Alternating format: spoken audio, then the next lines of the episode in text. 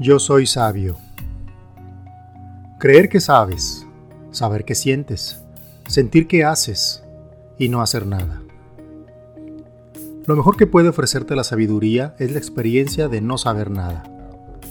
Me gustaría ser sabio. El conocimiento nos hace grandes, inteligentes, audaces, valientes y hasta pasmosamente presumidos. Adquirir conocimiento se ha vuelto una necesidad casi agobiante el conocimiento lo es todo. Nos proporciona seguridad y poder, dinero y seguidores. En estos tiempos en donde la información fluye de manera vertiginosa, es muy fácil adquirir conocimiento. Basta con tener acceso a la red mundial de información y listo. Conocimiento al instante. El ser humano siempre ha buscado acrecentar su acervo cultural a través de conocer y entender su entorno. Lo ha logrado y con creces ha sido capaz de cruzar cualquier límite que se propone y si no lo logra la primera, adquiere más conocimiento y lo intenta de nuevo. Y así sucesivamente hasta que lo logra. Creo que es condición humana el no rendirse ante los obstáculos que se nos presentan. Es más, creo que nos gusta el reto y disfrutamos el proceso que nos obliga a mejorar nuestra condición. Eso es bueno. Es más, es magnífico. ¿Qué especie conocida sobre la Tierra es capaz de reinventarse a sí misma todo el tiempo? No solo evolucionar de manera natural, sino buscar constantemente una mejora sustancial en su existencia. Y así ha sido siempre, desde que el hombre apareció en el mundo. Pero, ¿qué pasa con la trascendencia? Al ser humano le encanta trascender. Nos gusta que nos recuerden, nos atrae la idea de permanecer en la mente de futuras generaciones, aún después de haber dejado de existir.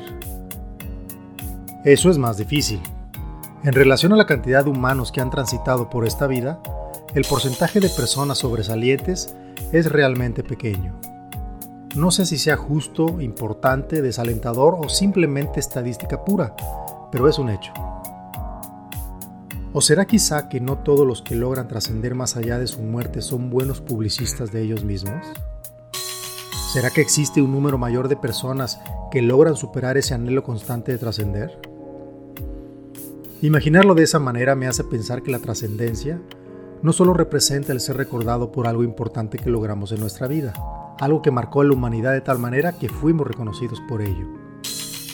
Pensar que necesitamos hacer algo fuera de lo común y sobre todo que los demás se enteren de ello, se vuelve una idea un poco frustrante si no alcanzamos a lograrlo. Es ahí donde comienza la lucha interna por lograr hacer o decir cosas impactantes, que influyan de tal manera en nuestro entorno para ser recordados cuando ya no estemos. Me parece que no va por ese camino la verdadera trascendencia. Trascender significa llegar a, llegar a realizarse plenamente como persona, así tal cual como suena, simple y sencillo.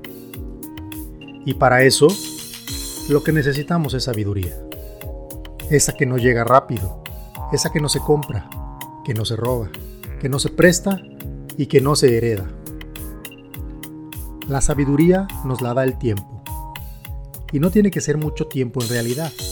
Más bien, es el conjunto de tiempo y conocimiento aprovechados de tal manera hasta que se convierten en experiencia. La experiencia es vivir. Vivir nuestro conocimiento, vivir nuestra realidad tal cual es y sacarle un provecho siempre.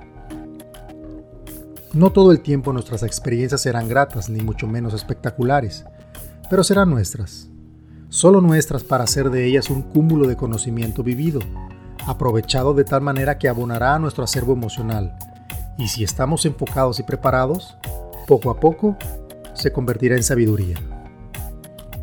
Aprendamos a vivir y experimentar nuestro conocimiento, y cuando tengamos algo de sabios, aprenderemos a compartirlo. Siempre será un motivo de celebración saber que estamos dedicados a ser mejores cada día, siendo conscientes que ese crecimiento aporta cosas buenas a nuestra humanidad. De verdad, quiero ser sabio.